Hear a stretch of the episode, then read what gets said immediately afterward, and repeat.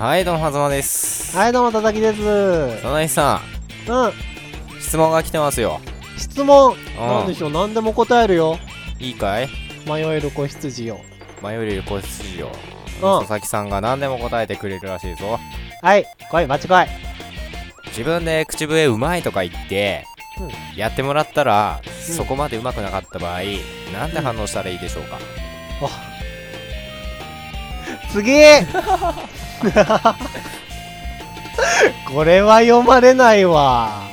これね、そのラジ生の広が中でんも、ないもんね。ラジ生の中でも、まあ、1回しか答えられなかったやつなんだけども、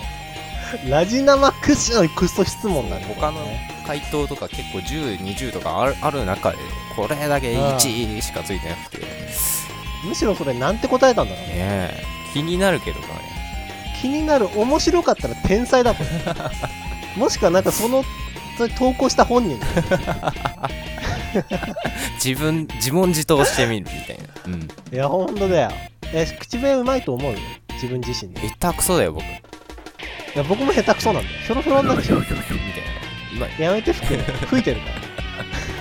今こう完全にそのノイズになるから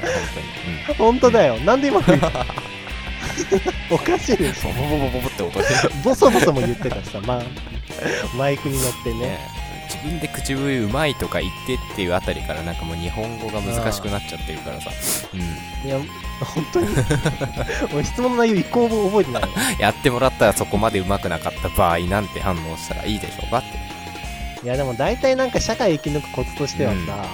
うまいって言っときゃいいそようああうまいうまいうまいみたいうん、な、あお前どこで覚えたのそれね